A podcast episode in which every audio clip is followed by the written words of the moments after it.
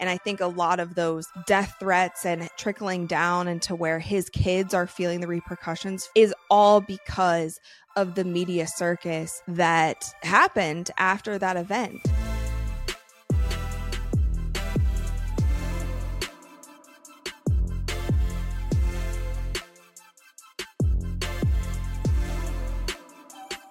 What's up, you guys? I'm Rachel Demita, and welcome to the Courtside Club, where we give you a courtside view on everything that's going on in the world of sports and entertainment. We are back with another solo episode. I hope that you guys enjoyed last week's show with Dre, where we got to make his announcement that he will be continuing his basketball career overseas, at least for the next month. Um, and then we did a little spill the tea segment, sharing our first date and how that went. So if you guys haven't checked out that episode and those videos, then make sure that you go ahead and do that. And with that, let's jump in to our topics of today.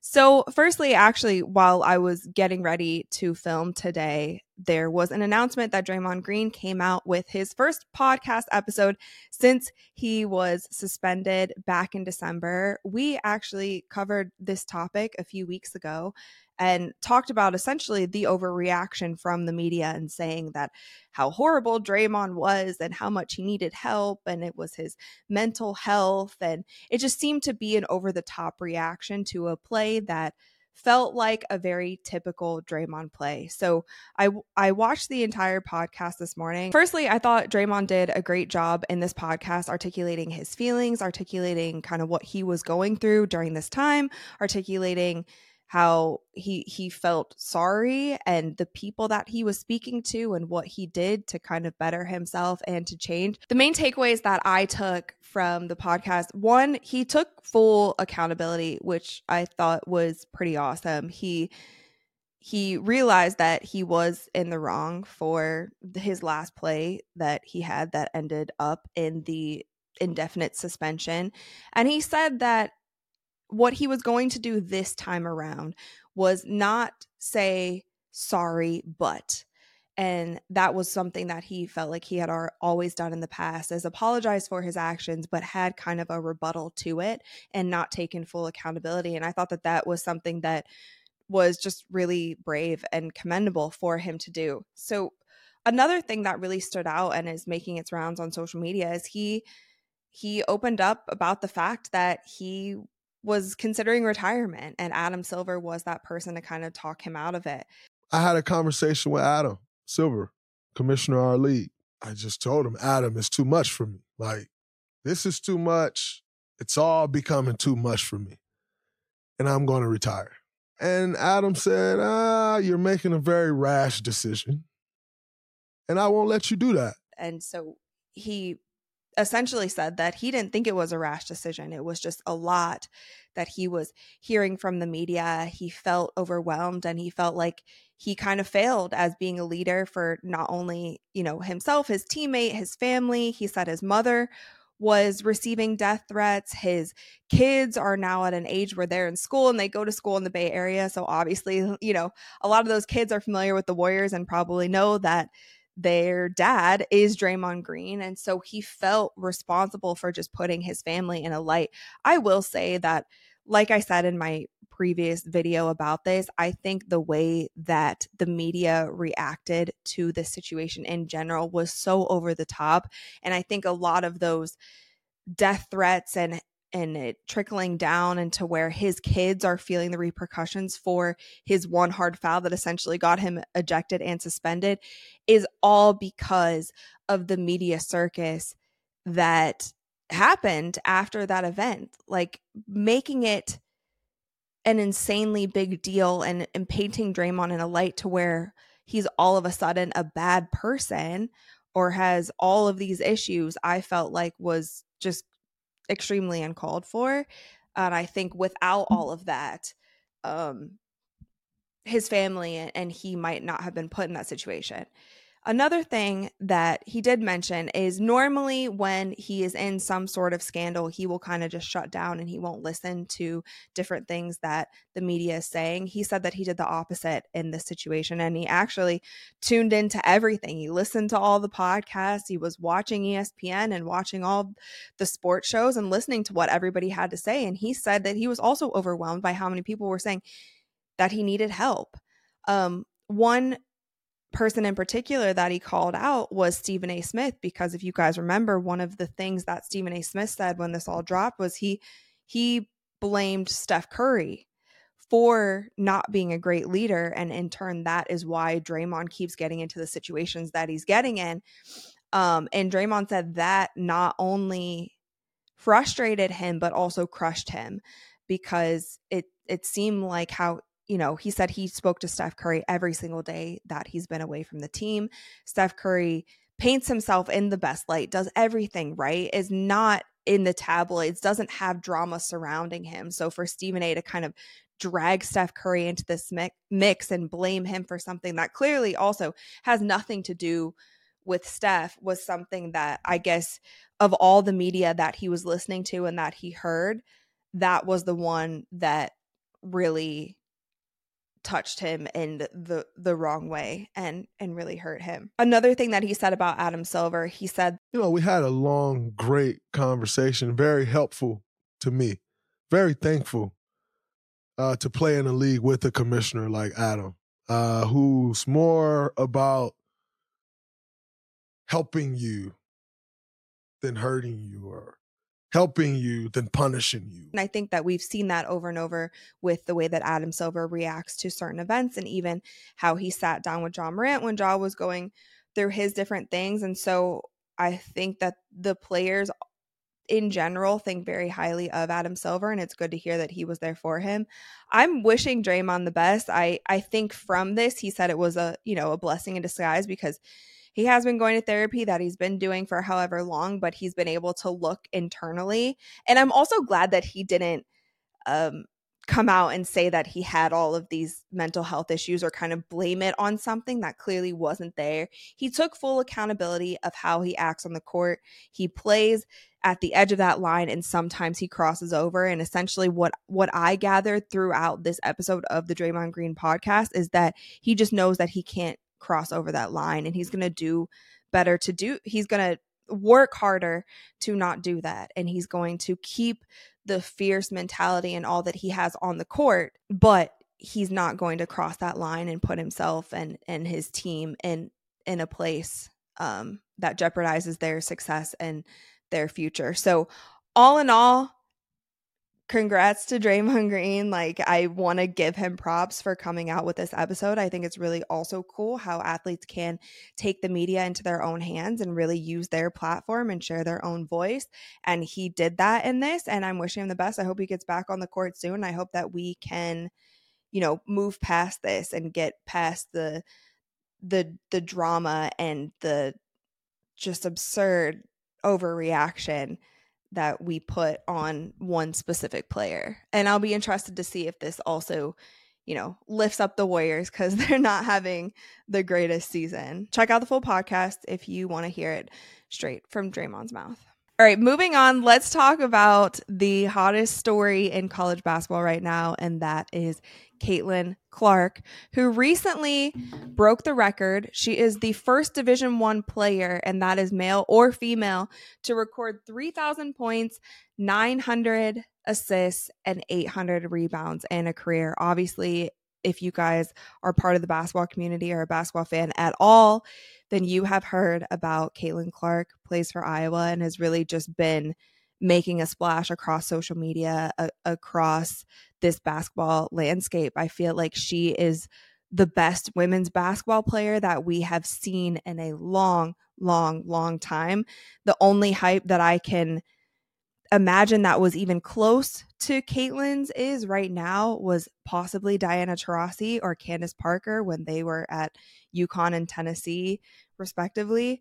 Um, it's so cool to see a player like Caitlin who, again, like stays out of the drama, is such a good basketball player um and then just has this confidence about her and to see her highlights all over like House of Highlights, ESPN, Sports Center and we don't see that a lot in women's basketball. A lot of the times you see a lot of people just talking negatively about women's basketball. And now you have people going on podcasts asking, is Caitlin Clark good enough to play in the NBA? And that's the actual conversation to be had right now.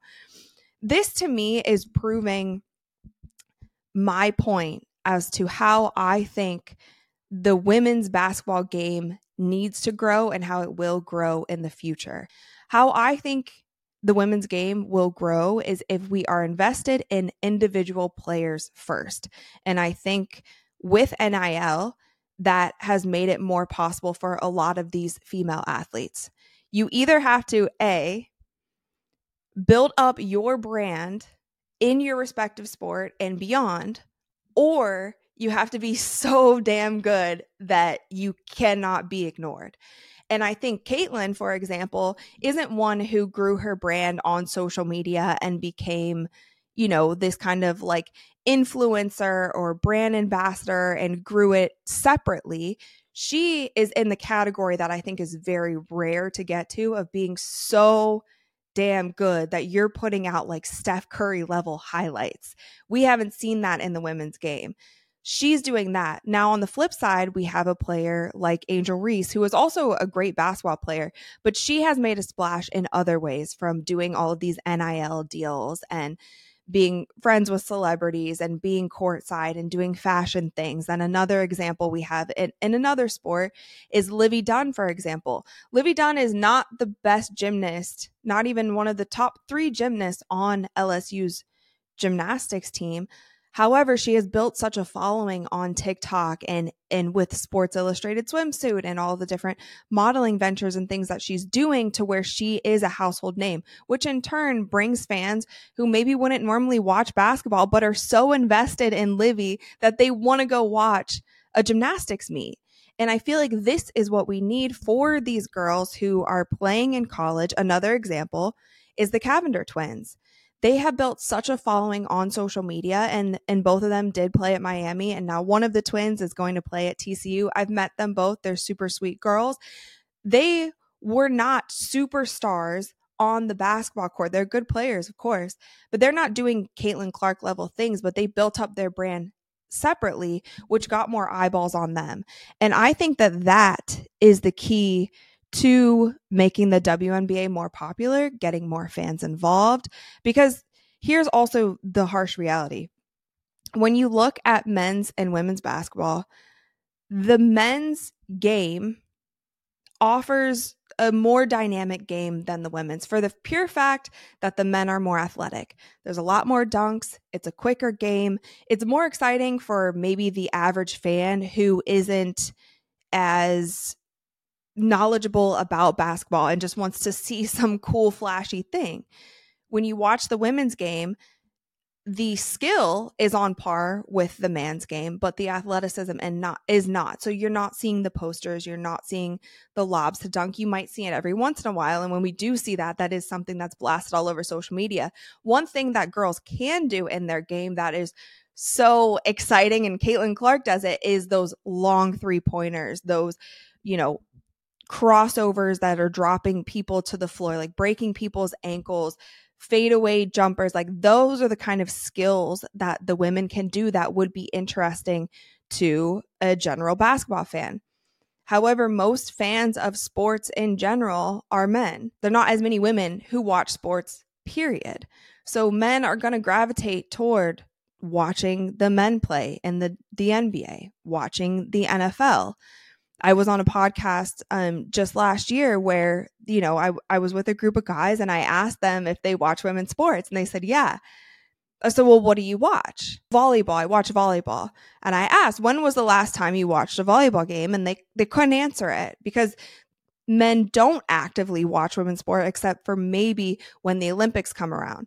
However, if you are invested in these individual people and who they are as people, who they are off the court, what their what their brand is as a whole and if you think that they are interesting you are going to be more inclined to follow them to where they go so i think it's a really exciting thing for caitlin clark for having built all of this hype in college and then when she does make that next leap to the WNBA, hopefully a lot of her fans will follow along with her.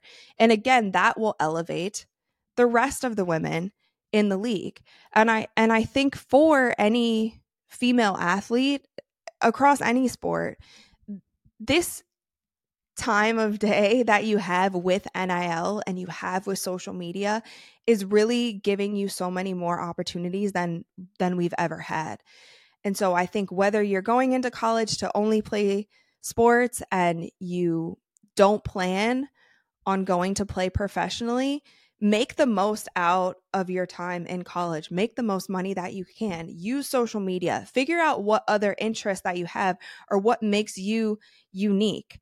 Is it something unique that you do on the basketball court that you can really highlight? Or is it something unique that you have outside of basketball? Are you an artist? Are you a musician?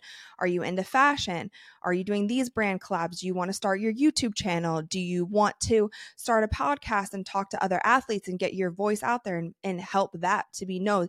Their opportunities are so endless for women in this college setting right now because the truth of the matter is going on to that next level in the WNBA it's not as lucrative as the NBA and I don't see that changing for a while until people start watching. A lot of men want to throw it back on the women and say, "Oh, if women, if you want the women to be paid more, then you have to watch." A lot of women don't give a damn about any sport, girl, girls or boys sports. They just don't give a damn. You can't force anybody to watch something they don't want to watch, and I think that's the same on the flip side. I'm not going to try to force a casual basketball fan to if they watch an NBA game, well, they got to watch a WNBA WNBA game too. And I don't think WNBA players also want that to happen. They want fans to be tuned in who want to see what's going on on the court, who want to see their favorite players playing, who want to support their favorite players. And so I think Caitlin Clark is just such a great addition to women's basketball and to women's sports in general. And so I I'm excited to see the rest of her career. A lot of people are also calling for her to do a fifth year and continue making a lot of money while she has this NIL and all of these opportunities for brand deals. I think that she will still get lucrative opportunities beyond even playing in the WNBA, but we'll see what she decides. Um Cameron Brink is another exciting player um, Hailey Van Lith, Lith, I believe is how you pronounce it, is another outstanding player. Um, Paige Bueckers is another outstanding player who is battling injuries, but I'm excited to see them. There's a freshman at USC who is already putting up 30 point games. I'm excited to see her. And what I do hope is that all of these women's basketball players figure out ways to expand their brand and get people excited about them as a human them as a player. And I think in turn with that, they'll follow them to their next venture. And this will all just be a snowball effect that elevates professional women's basketball. What you're talking about is exactly how the NBA grew, right? Like you had, um, um, you know, in the early 80s, the NBA draft and, and, and the NBA finals, even, they weren't even t- televised live, right? But I think in order for the WNBA specifically to grow, using the fan bases that these players get in college and being able to take those rival rivalries and translate them to the pros would be really helpful. So like obviously the biggest example of that is Larry Bird and Magic Johnson, right? Like they played against each other in college. It was the biggest most watched anything ever. And then that rivalry translated to what 12 years in the NBA, a bunch of NBA championships on both sides and then they were both able to hand the torch to Michael, and he elevated the game to what we all know it today. Right. But like at the end of the day, when they first came in the league, it wasn't even a guarantee the NBA was going to exist right now. Mm-hmm. You know, like so you need if it's Caitlin, that's awesome. But if it's Caitlin and Angel and and all these players, if they can take those fan bases that they that they're able to grab, and it translates to you know a decades long rivalry between two NBA WNBA franchises um, I think that's what it takes. And you're right. Like players is what matters. Like as much as we all like uh, you know, whatever team you root for, you root for the you root for the players on it, right? Like right. it's not it's not the Lakers, it's like LeBron James and the Lakers. The WNBA also needs to do better with their marketing, I think in general, because I think they've dropped the ball dropped the ball in a lot of areas, even with Skylar Diggins when she was making such a splash. The WNBA was the franchise that was not capitalizing on that. Every single brand was capitalizing on Skylar Diggins and everything that she was doing. And the WNBA wasn't promoting her and, and leveraging her the way that they should have. And I just like remember back in that time, I'm like, why are they not jumping on this hype that she has? Like, she's a fantastic basketball player and she's on the runway at New York Fashion Week and she's, you know, making this signature shoe with Nike and she's uh, signed with Roc Nation and in this music video or whatever. And the WNBA fell short on that. So I think like it's it's old school minded in a lot of ways too, the WNBA. And I think they really need to lean into new media and the new way of how everything is is like going about right now. And I think hopefully some of this too just like silences all of those fans who are like, "Oh, nobody's going to watch the WNBA unless you lower the rim." Which is like I've also already had that argument. It's not going to do anything. and, and the fact is, yeah, like in a weird way, that whole like like making fun of the WNBA thing became some sort of meme or some sort of like genre of YouTube video.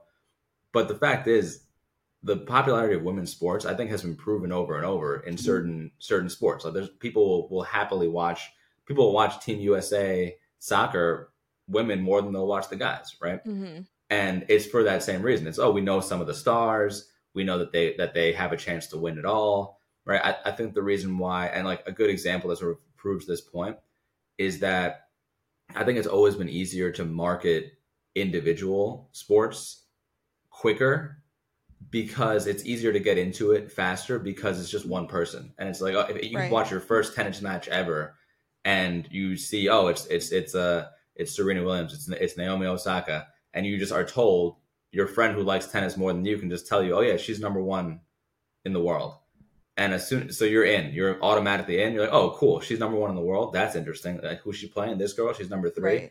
and you're in. Whereas like it, it does take more time to get into like a whole league and understand okay which teams are good which players are good what are the rivalries. You know to your point earlier is like it might make sense to keep her in college.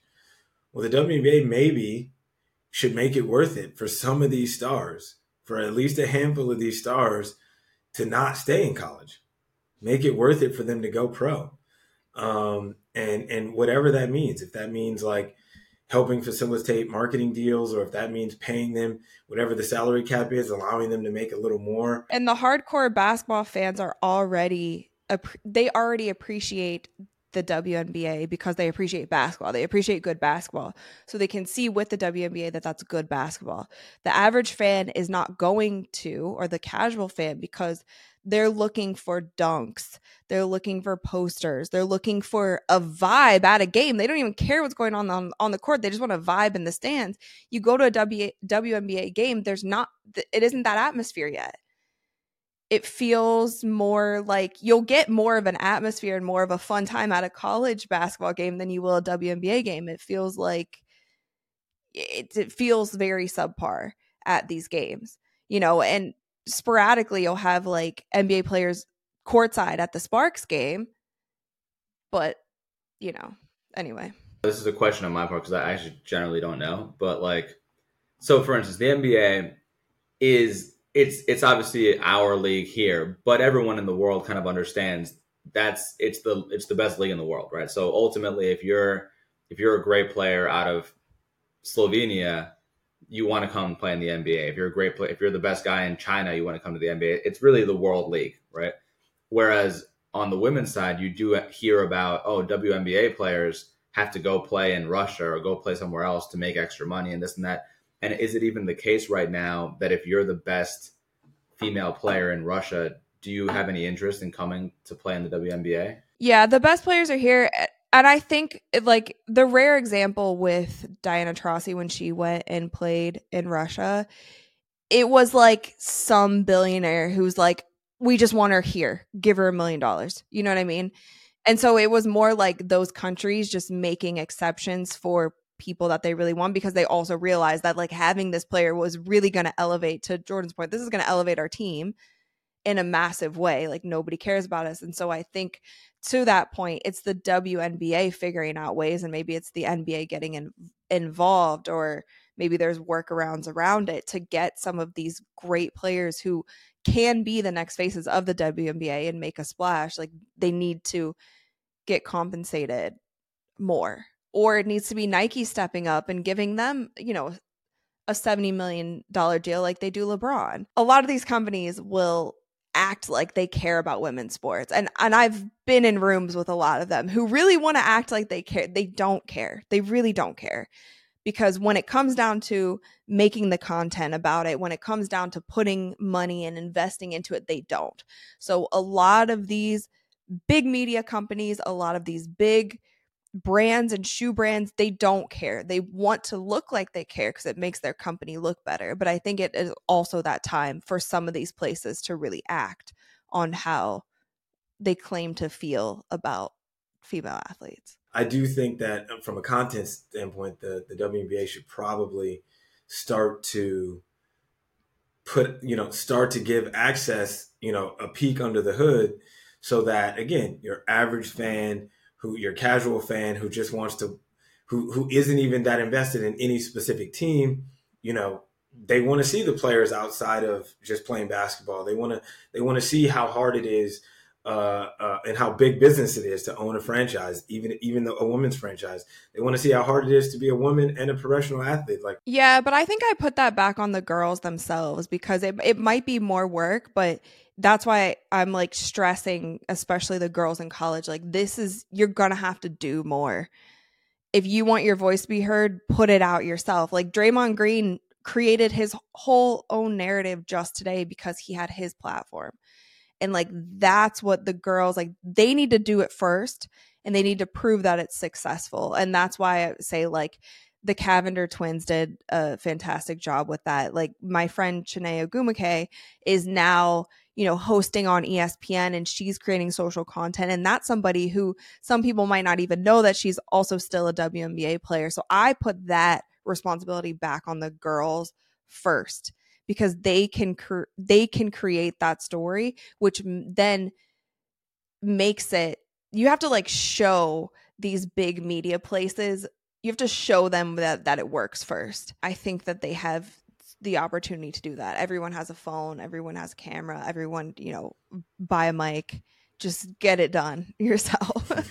Vlog it, show us all the things. Everyone also has tea. everyone also has access to Mobby tea. So visit your Sprouts Farmers Market if you'd like to try it. Step into a world of natural wellness and Caribbean flavors with Mobby Artisanal Tea, the embodiment of plant power and hydration. Take a sip, join the movement, and embrace a healthier you.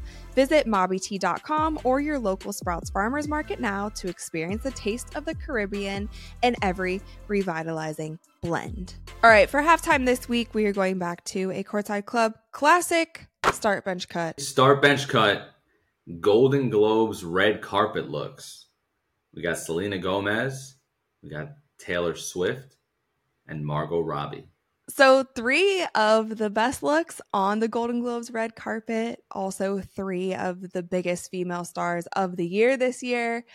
Um, this is a very, very, very difficult start bench cut, but I'm gonna start Margot. She came as superstar Barbie in this like all pink, and obviously she never misses. She has not missed the entire last year on the Barbie press tour and this sparkly pink dress is just it. She is Barbie. I love it and I'm also so glad that she won. Now it's down to Taylor and Selena. I'm going to say something so controversial right now, but I'm going to bench Selena Gomez and her dress.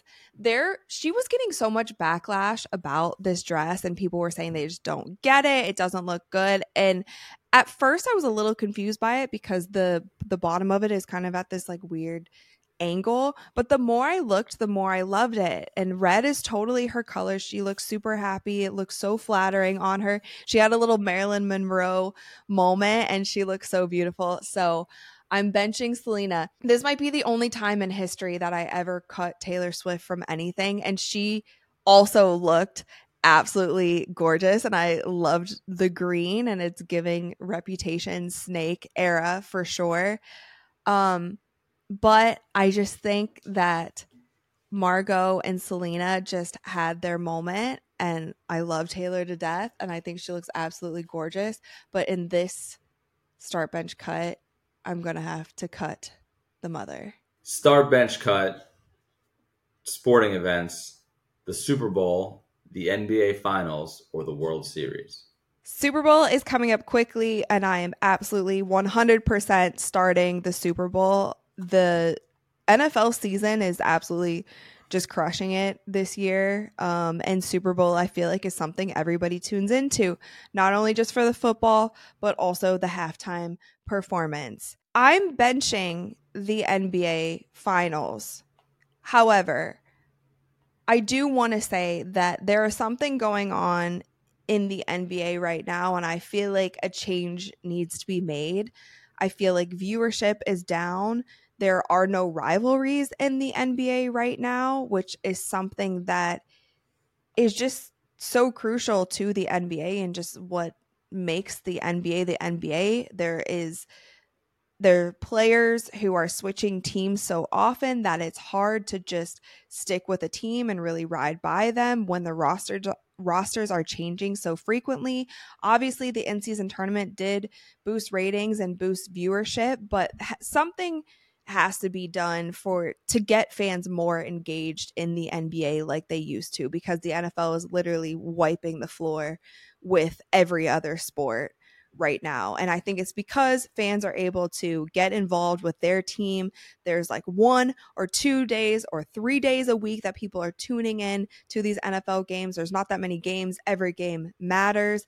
And with the NBA, there just seems to be a little bit of a fall off on the level of competition, the rivalries, the, the, uh, storylines within these teams. And so I'm hoping that we can get back into that. I don't know the solution for it, but we got to get that spark back in the NBA and in the fandom that rides with the NBA. Um, I'm going to cut the World Series, although it is, although I, I do actually enjoy baseball and going to baseball games. Um, it's just not something that I feel like collectively we all tune into. So it's, you know, it's getting cut. But maybe with that $700 million deal in LA, and if they make it to the World Series, that'll make things more exciting. Start bench cut, old school basketball edition. La- Larry Bird, Magic Johnson, or Timmy Duncan. This is one of the most difficult start bench cuts I think ever when it comes to basketball players. And I feel like every answer is a wrong answer here. I'm going to preface it with that. I'm going to start Larry Bird because I love shooters. I was a shooter. Larry Bird is like the OG shooter, shit talker, that guy, rival starter. We're going to start Larry Bird. We're going to bench Magic Johnson cuz Magic is is just that guy. And I'm going to cut Tim Duncan as painful as that seems. And I don't even really have a good reason for it because there is no right answer here. but we're going to start Larry. We're going to we're going to bench Magic. And we're cutting Tim Duncan. I think that is the right answer. You think that's and, the right answer? Yeah, and and the reason the reason for cutting Tim Duncan is that the other two guys were Larry Bird and Magic Johnson. Like, just, yeah, you like... you weren't going to cut either of them. Like like as we mentioned yeah, earlier in the episode, these these two guys like arguably saved the whole NBA, right? True. At, at one point, and are just so True. iconic, and also were both of them were more exciting players to watch than than Tim Duncan. Like Tim Duncan's a great player, and he's in that conversation of of like greatest at his position ever, perhaps.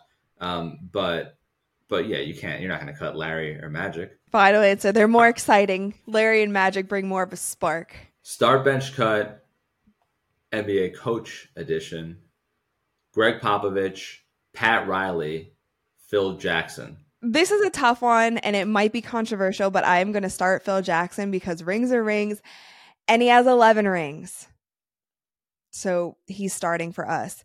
I'm going to bench Gregg Popovich because if you want to talk about longevity, dynasty, what any player has said about Popovich and playing under him, I feel like there's never been anything negative said about Coach Pop.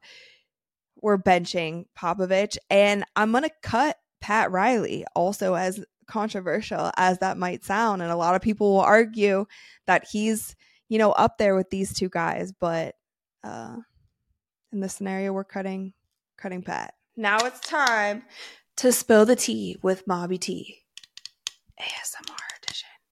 On today's Spill the Tea segment, we are going to spill the tea on all things Pat McAfee, Aaron Rodgers, Jimmy Kimmel, and Jeffrey Epstein. How does this all go hand in hand? Well, today we're going to find out. So recently, Aaron Rodgers was a guest on the Pat McAfee show, and he had a very bold allegation that he made against Jimmy Kimmel. So let's check it out. This has something to do with the Epstein list that came out. Feels like feels That's like supposed to be coming out soon. A lot of people, including Jimmy Kimmel, are really hoping that doesn't. Ah, Lee. All right. If that list comes out, I definitely will be popping popping some sort of bottle. So obviously, Jimmy Kimmel replied to this and he said, Dear asshole, for the record, I've not met, flown with, visited, or had any contact whatsoever with Epstein, nor will you find my name on any list other than the clearly phony nonsense that soft brained wackos like yourself can't seem to distinguish from reality. Your reckless words put my family in danger. Keep it up, and we will debate the facts further in court and he added Aaron Rodgers 12. I'm not the biggest fan of Jimmy Kimmel. I don't know the guy, but his hosting style to me has definitely always been like a little bit over the top and some things seem disingenuous, but I don't know the guy. I could totally be projecting.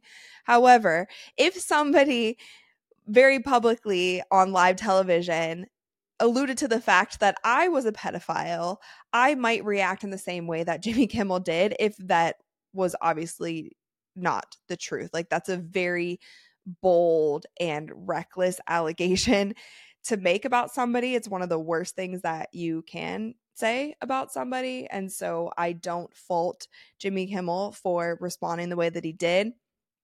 Um, these two also have a little bit of beef that goes that goes way back. There's always been this little exchange back and forth. Kimmel has made jokes about Aaron Rodgers on his show. And so I feel like there's just a little bit of tension there. It seems to be politically driven in a lot of ways as well. So just this morning, Aaron Rodgers actually came out because he was being asked by the media when he's going to address this again. Is he going to say anything back to Kimmel? And he said that he will be on Pat McAfee's show tomorrow, which is Tuesday. I'm not sure when this video will go up, but on Tuesday, he is going to talk about those claims once again. So we will have to tune in and see what Aaron Rodgers has to say. There's an excitement to expose corruption. And what I joked about the other day about popping a bottle, there's excitement about when the corruption anywhere gets exposed and people who are accused of these heinous crimes get exposed, that will be nice. And I said a lot of people, including Jimmy Kimmel, are really hoping that doesn't come out. I was referring to the fact that if there is a list, which again, this hasn't come out yet, this was just a deposition, and there are names on it, then that would be the second time that a soft brain junior college student, you know, wacko, anti vax, anti Semite, purveyor, spreader of misinformation, conspiracy theorist, MAGA, whatever other things that have been said by him and other people in the media would be right twice. One of the things that I thought, however, was pretty bold that Pat McAfee claimed on this show was that there is somebody at ESPN who is actively trying to sabotage his show. So here is what Pat McAfee said on his broadcast. He said, There are some people actively trying to sabotage us from within ESPN. More specifically, I believe Norby Williamson is the guy who is attempting to sabotage our program. So he called this guy out by name. This was live on ESPN, mind you. So he's calling out somebody from ESPN while live on ESPN. He said Pat McAfee said Williamson was the only human that has this information, and then somehow that information gets leaked and it's wrong, and then it sets a narrative to what our show is. This is basically information about the TV ratings of the Pat McAfee show. And the information that was leaked was Pat McAfee is claiming where the ratings were not as good as they actually are. So they the ratings that were put out to the public are not the true ratings of the show. ESPN then came out and defended Williamson. ESPN said no one is more committed to and invested in ESPN's success than Norby Williamson. At the same time, we are thrilled with the multi platform success that we have seen from the Pat McAfee show across ESPN. We will handle this matter internally and have no further comment. McAfee also confessed that he doesn't like Williamson as a, like on a personal level. He said that guy left me in his office for 45 minutes, no showed me in 2018. So this guy has zero respect for me. And in return, same thing back to him. And then he said at the end of, of his monologue, we have good intentions every single time we come in here. We don't always get it right, but MFer's been getting it wrong for a long time in this specific field, a long, long time what I do like about Pat McAfee is I think in general he's always one to kind of shoot it straight and be honest. And I think a lot of people were worried when the Pat McAfee show went to ESPN because he is somebody who doesn't hold his tongue and and he's very just upfront and honest and a, a some might call a loose cannon about things. They were a little bit worried that going to ESPN he might be censored a bit and we know that being at big media companies, you're not always allowed to say exactly what you want to say. And if you do say what you want to say and the execs at these companies don't like it, there's a chance that your show could get sabotaged. And I think that's something that he is alluding to here. For myself, I have personal experience in this realm as well. I have been at multiple places where it's not even feeling sabotage when I blatantly know that there is sabotage going on. One of those places being at NBA 2K TV. There was somebody there who was actively sabotaging our show and it wasn't in my immediate group it wasn't in my but there was somebody there who at certain times didn't seem to want our show to do well and they did things in their control what they could do to hurt the success of our show. Another one of that is working for ESPN with Courtside Club. There were things in season one of Courtside Club. There were moments in my show. There were funny things that were said between myself and guests that were cut by ESPN because it's just how their their company runs. It's something that they didn't want to be shared or something that they didn't you know feel fit in with the espn narrative. So it really is hard to be a free thinker to be creative to be outspoken and work at a big media company because you will get reprimanded you'll get sabotaged your your product won't be pushed as much as the things that they want to push, the narrative that they want to spin. And so if you're not falling in line with some of those things, it doesn't always work out for you. So I feel for McAfee as somebody who comes from a more digital world where it it is his show and the success of his show is based solely on him. The show was successful before it went to ESPN. Now that it's on ESPN, it is maintaining it, its success, but it might be something that is uncomfortable for ESPN. I will say though, some of these big media companies do need to change make changes quickly and adapt to the landscape of media now because as you're seeing with so many athletes who have their own platforms with some of these smaller media companies with these YouTube channels that are getting more views, more money, more numbers than cable television is getting, you have to adapt with the times. So sticking in this kind of old school mentality, got to, you know, stick with the rules, play by the books. Don't say anything too outrageous. Women should just be, you know, hosting. They don't need to be giving their opinions. They'll just be the talking head and let's let, you know, two older media people argue with each other like that time of media is not it that time is gone they need to be adapting and, and signing somebody like Pat McAfee, I think was one of the best things that ESPN did as a company. And so I surely hope that their relationship between Pat McAfee and the company gets smoothed out relatively quickly because McAfee can leave and be just as successful. I think ESPN needs him more than he needs them. But it is something like when you hear the word sabotage, I think you, you think of like, oh, they're gonna like burn the tapes or something or edit something together to make it sound like you said something you're not. And it's like sabotage can be the smallest thing. Like sabotage can be uploading your video at the wrong time with the with the wrong title so that the first you know 10 minutes of your video going live it doesn't get the push that it needs like sabotage could be accidentally and I've had this happen before for some of my things. Like,